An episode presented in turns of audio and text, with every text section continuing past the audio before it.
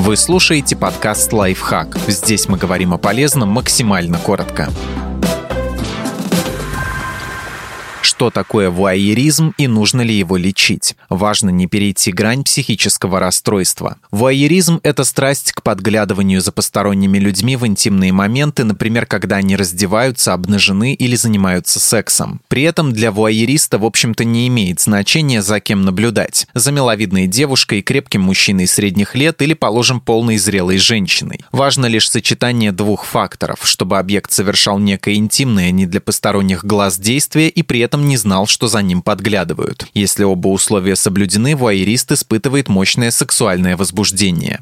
Чем опасен вуайеризм? До определенного уровня ничем. Однако бывает, что невинный вуайеризм перерастает в навязчивое, почти демонстративное наблюдение за людьми против их воли. Это выглядит, например, так. Вуайерист намеренно шпионит за объектом, положим, становится под лестницей, чтобы заглядывать под юбки поднимающихся по ступенькам женщин. Заходит в раздевалки или устанавливает там камеры. Заглядывает в окна супружеских спален. Делает снимки, поднося смартфон или фотоаппарат под юбку или шорты объекта. В таких случаях говорят о возможном вуайеристическом расстройстве. В актуальном международном классификаторе болезней МКБ-10 это психическое состояние относится к расстройствам сексуального предпочтения наряду с садомазохизмом и педофилией.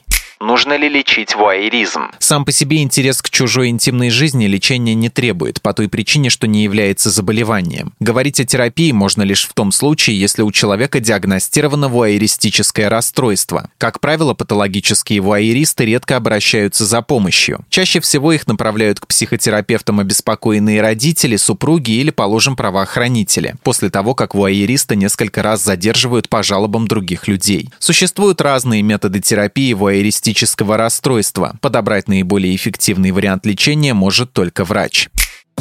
Подписывайтесь на подкаст «Лайфхак» на всех удобных платформах, ставьте ему лайки и звездочки, оставляйте комментарии. Услышимся!